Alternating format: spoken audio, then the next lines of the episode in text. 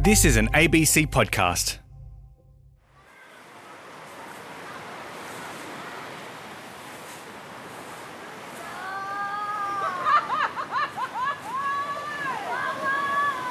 One song.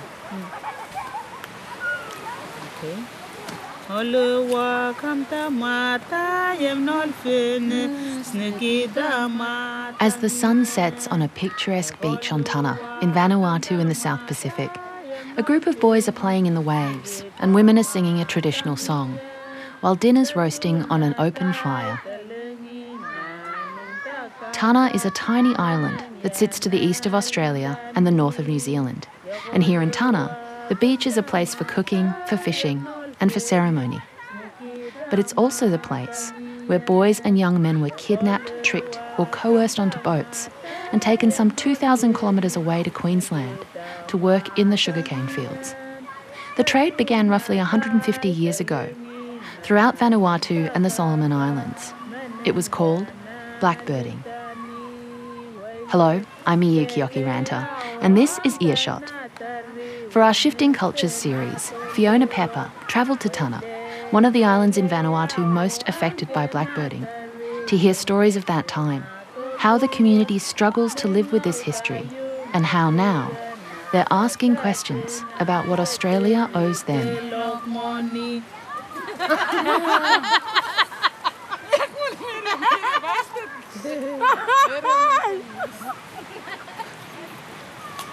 So what are we making on the fire?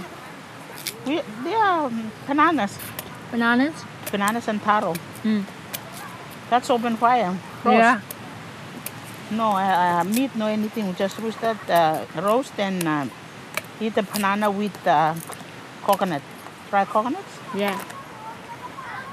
Tanna's probably best known as a holiday destination, with its volcano and beautiful coastline, and sitting on the beach at sunset, it's not hard to see why.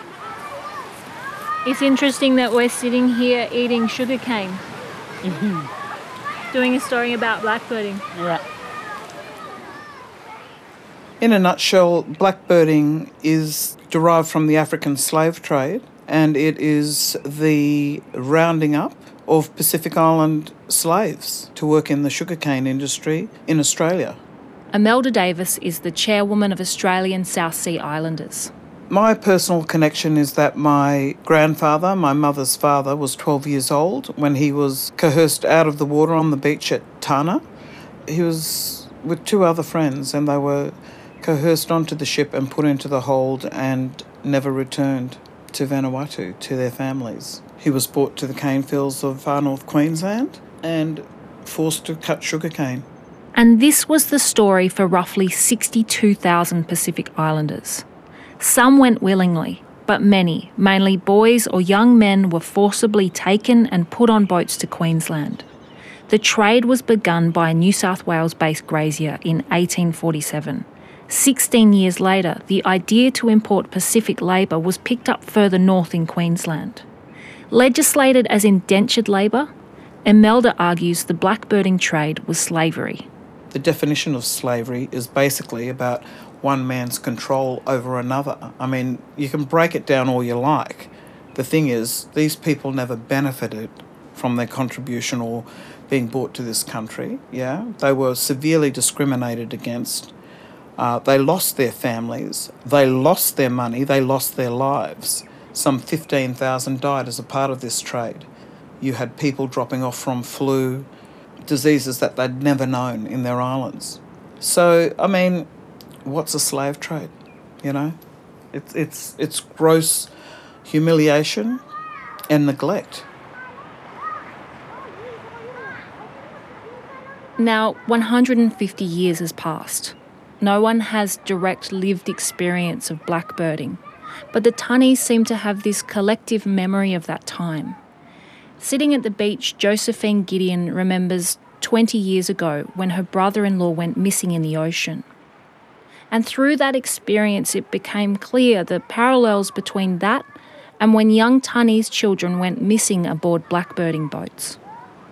When the other boys came ashore, they waited for him, but he wasn't They, they tried to find him just silently. They couldn't find him.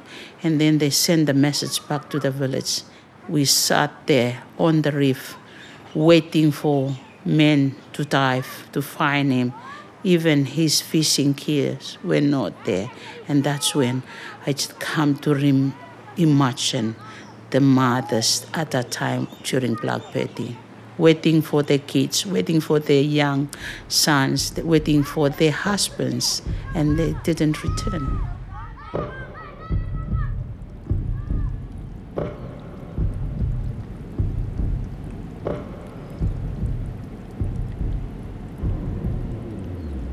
Everywhere I go in Tana, I'm told stories of missing boys and men from the blackbirding period. And like a wound that won't heal, the loss is still being felt. Where would you like to sit? Yeah. This is Jimmy Yos. He tells me that his great great grandfather was 16 years old when he was lured onto a blackbirding boat. He was hunting uh, with Bonaro. He was standing up there at the hill, and he when he looked down here, he, there was a boat, and he just ran down to the sea. Then the this uh, person, white person, came and gave him uh, lolly chocolate. He took the lolly and ate it. The taste was so nice. And then the, the person called him that the, he would receive more at the boat. Then when they went, he went to the boat and yeah, they don't let him out again. They just uh, brought him to Australia. How would his parents have responded? You know, human nature. Sometimes if you lose one of your family or, you know, uh, they feel pains, you know, in their hearts. But they can't do anything, you know. Yeah, but, you know, here, many, many people from Tani, you know, not just one person, many. They really damage the whole custom of the one small island of the South Pacific, you know. Yeah.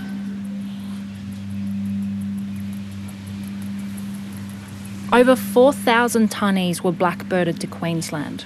Some also went to New South Wales and some to Fiji, a huge portion of the population of that time.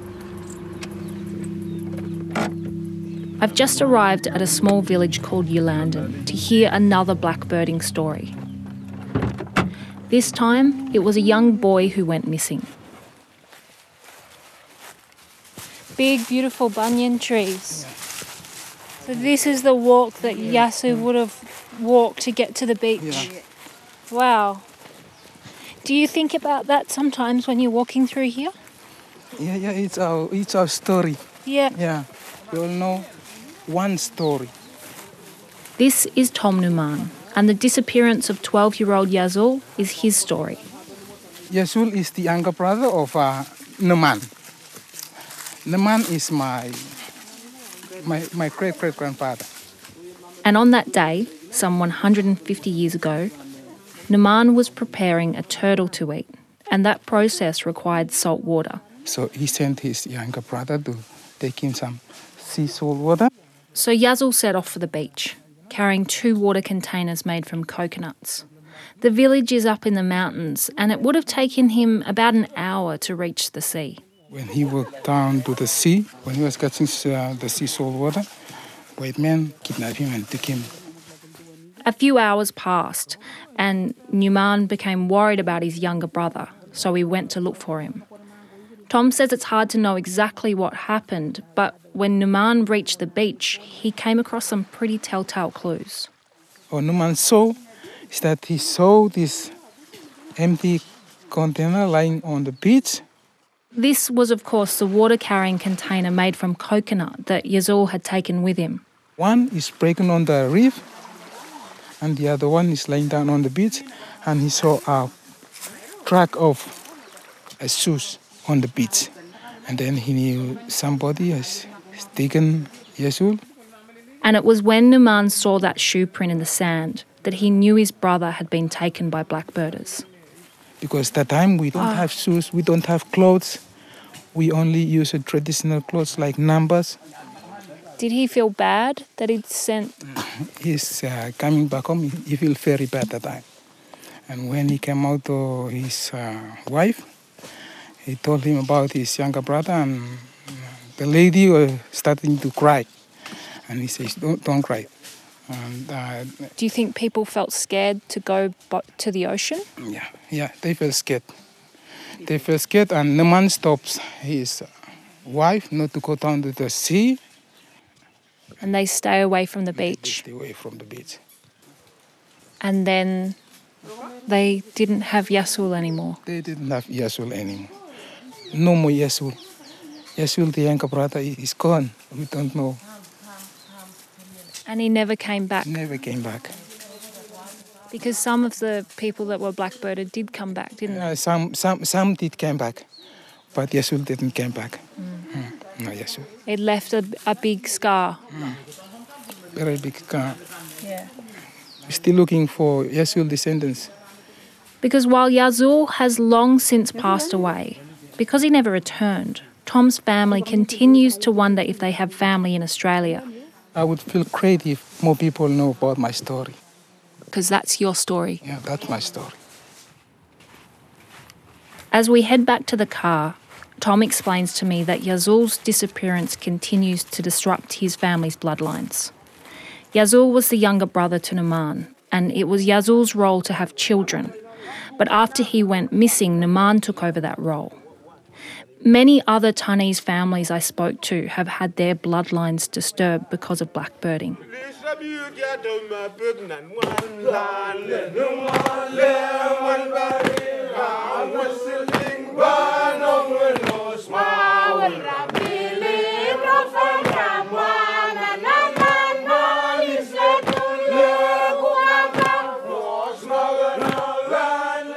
The blackbirding trade ended in 1901 with the introduction of the White Australia policy. And with that, the Pacific Labour Act was introduced, which facilitated the mass deportation of South Sea Islanders working in Australia. Some were sent to the wrong island, some managed to stay in Australia, but many did return home.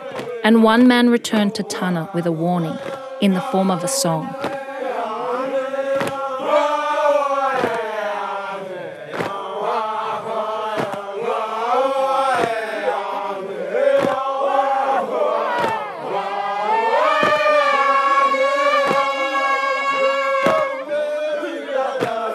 I've been invited to Low Teleco, the village of the composer of this song, Noam Tom. So, after a long drive up a rough and very steep track, I'm standing in the village's Nakamel, a meeting place with a large clearing under the shade of the biggest banyan tree. There are about 50 people dancing and singing the song.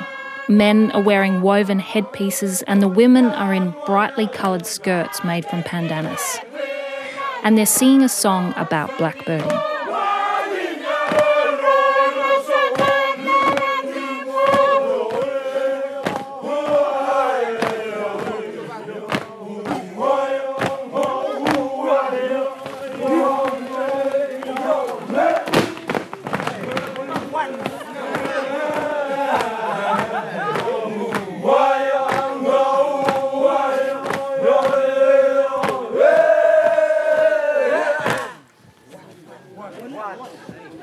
Village chair. Oh, yeah. careful. Yeah. This is Noam Stephen, and he's just invited me to take a seat on a rickety looking stool under the banyan tree.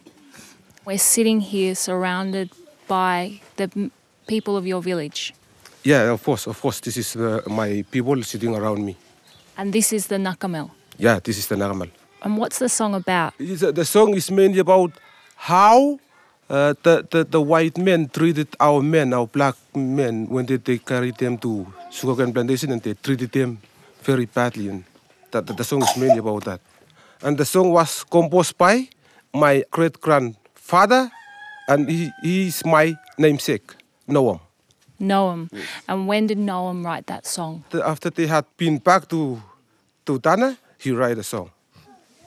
So now you have this song that you sing. How often do you sing this song? Every day, Every day. yes. Remember our great great grandparents, we sang the song. And for your information, when a song is composed for you, it is it belongs to you, and the song belongs to Australians. Now, I'd understood that the song was about blackbirding, but it's only when Stephen reads me an English translation of the lyrics that the true meaning of the song sinks in, especially as an Australian. Listen to the last verse. They recall back to the bad times, bad treatment, low wages, small food and water, hard labor, foreign language. So they said, watch out for Australia. And that's the end. Watch out for Australia. Is that the message of the song? Yes, watch out for Australia. That's the message in the song. Do you think that that message still exists today? Yes, of course. Watch out for Australia. Watch out for Australia. It's a story, yeah? Mm. Yes. The, we just recall back to what our ancestors faced and we Say, watch yeah, out. Watch out.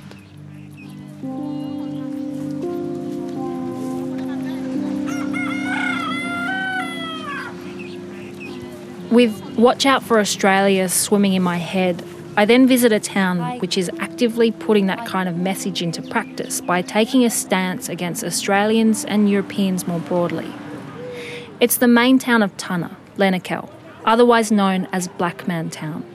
There's a Nakamel, a cluster of shops, and a big market which overlooks the wharf. And Black Man Town, the locals tell me, is exactly what the town is. In stark contrast to many of the businesses across the rest of Vanuatu that are owned by expats. Here in Black Man Town, tourists like me are welcome, but the businesses are owned and run exclusively by the people of Vanuatu, the Ni Vanuatu. I'd like to find a place for sitting down. Yeah. This is Pastor Stephen Yamaniko. Black Man Town means. uh, we own all the businesses and uh, we also own this little town. There is no white fella. Is it strange talking to a white fella about that? Uh, no, that's okay. Because they know what it's really like. Uh-huh. And this is Yoda Tray, another man from the village. Here we just look around here, some shops. No, no white man. This town, a black man town. And it seems Blackman Town is about more than just preserving the local economy. We want the Blackman town, and we want our custom to own our custom. We don't want to destroy our custom. I wanted to find out more about the history of Blackman Town, how it started, where the idea came from. So I met up with Samson Namake. Before we started, because we are in the church, Yeah. I'll ask you everyone to stand up and I'll over pray. Let's come before God in prayer. Let's pray. Eternal Heavenly Father, Sitting in a small church while kids play outside, Samson tells me he believes the origins of Black Man Town began with his grandfather, who was also blackbirded to Queensland. But before we start, we pray. today. In Jesus' name I pray. Amen. Amen.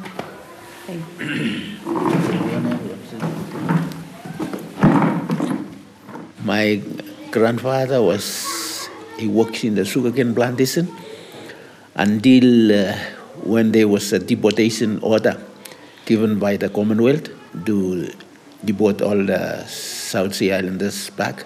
So he was one of them. Samson says when his grandfather returned to Tana, he was deeply affected by the treatment he'd received in Australia. He, he was head in Australia in the treatment of labor and everything. Having had this awful experience, Samson says his grandfather came back to Tana with an idea. Do not allow Europeans to come over and live on the island of Tana. And this is the idea behind Black Man Town. Samson says this concept of his grandfather's was eventually put into action in the 80s. He says he and his father did it together. The town will be occupied by Danish people and the people from Vanuatu only. No European to run the business. So we, we, we can do it with what we want, uh, choice. So now your grandfather has long died, but Black Man Town still exists. No Europeans can own businesses there. How do you think he would feel knowing that? I'm very glad. And if he's, he's somewhere in heaven or where looking after me, looking back to me, he will be very glad because I name on behalf of him. But despite this resistance, despite trying to move away from the ramifications of blackbirding, it's always there. It's even in the language the people of Tana speak to one another. Josephine Gideon again. Bislama is um, mixed language, a little bit of uh, our mother languages, our mother tongues, but a little bit of English, and uh, a little bit of French, and it's all uh, mixed language. Bislama is Vanuatu's national language, a Creole language formed by Ni Vanuatu in Queensland during the blackbirding trade. Here on Tana, there are about 80 languages, 80 plus. We don't speak same language even on Tana. The sound might be common, but the real language are not the same. So they were in Queensland and they needed to figure out how to communicate. Uh, they really want to communicate with their mother languages, but the white people won't allow them. So that's why they need to understand the Bislama or mixed language because that's where they communicate. And then in the early 1900s, with the mass deportation of Pacific Islanders, the Ni Vanuatu returned to their islands, bringing with them Bislama. How do people feel about Bislama if it is anchored in blackbirding? For me, I, I hate speaking Bislama with my kids. When I'm angry, I use Bislama.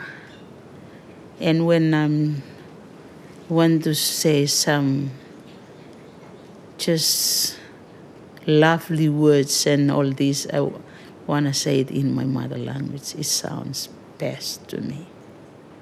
And along with Bislama, another legacy of blackbirding is this fear that people still feel, even today. I can say I was born in 1965, and while we are on the road, if only we could hear the noise of a truck, we'll run as fast as we can into the bush. Even the noise of the boat, we were scared because we heard the story that white people were not good people. It takes a long time. What about the ocean? uh, the story was that whenever you want to go down the beach, you have to make sure you go with friends. Don't ever go by yourself. That was connected to Black Betty because of the story. That we hear that people were taken from the beach, from the reef, from the ocean.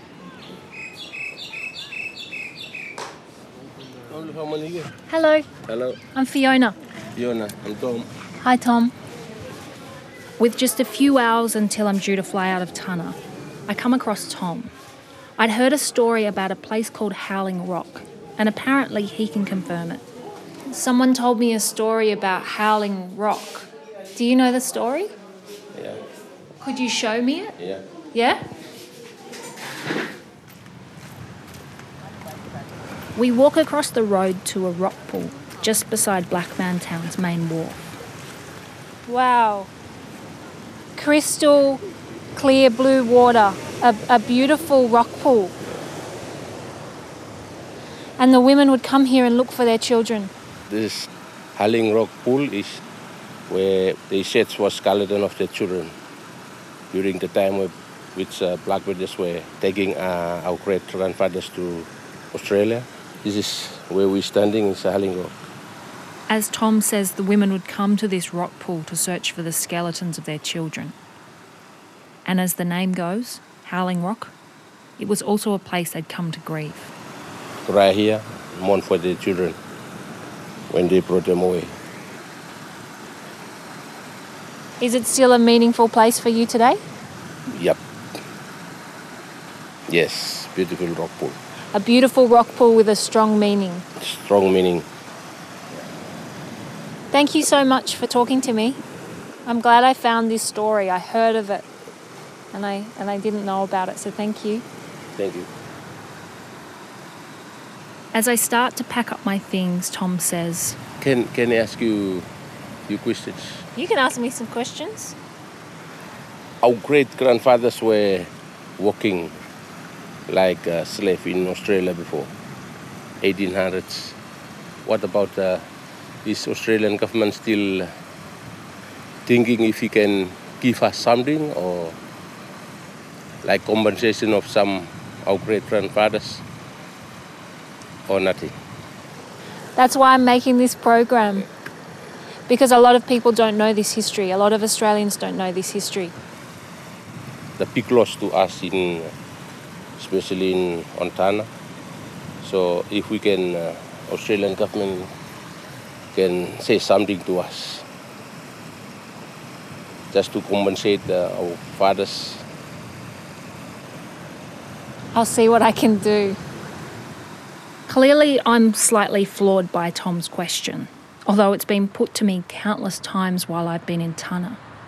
More officially, in 2013, with the 150th anniversary of blackbirding, the Prime Minister of Vanuatu at the time, Moana Carcasses Kalosil, called for an apology. Calls have been made on the Australian and Queensland governments to officially apologise to the descendants of South Sea Islanders who were victims of the blackbirding trade that brought them to Australia to work on plantations. There was a But nothing was done. And now, five years later, after contacting the Department of Prime Minister and Cabinet, the ABC understands that the Australian government is not actively considering a formal apology of this kind at this time. As I head to the airport, Josephine asks me, Everything okay? Yeah, everything was good. But I feel embarrassed because everything is not good. Because these people are waiting for an apology, which it seems Australia has no intention of giving.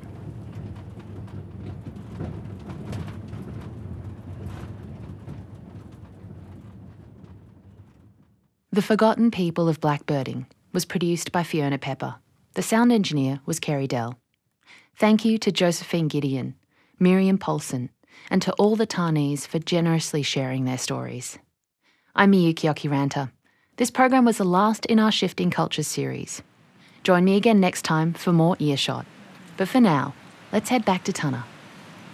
Vasavi country, place blong yomi, home paradise, beautiful Vanuatu. Look back Molanem, good old beginning, long fashion, more living, long before. Future generation, long tomorrow. Custom by build them good nation, long you me Vanuatu. Pacific country, place me. Home paradise, beautiful Vanuatu. You me no mas lose and custom culture, more traditional blong Vanuatu. Custom by building good nation, blong you me Vanuatu. Gimaweng hen.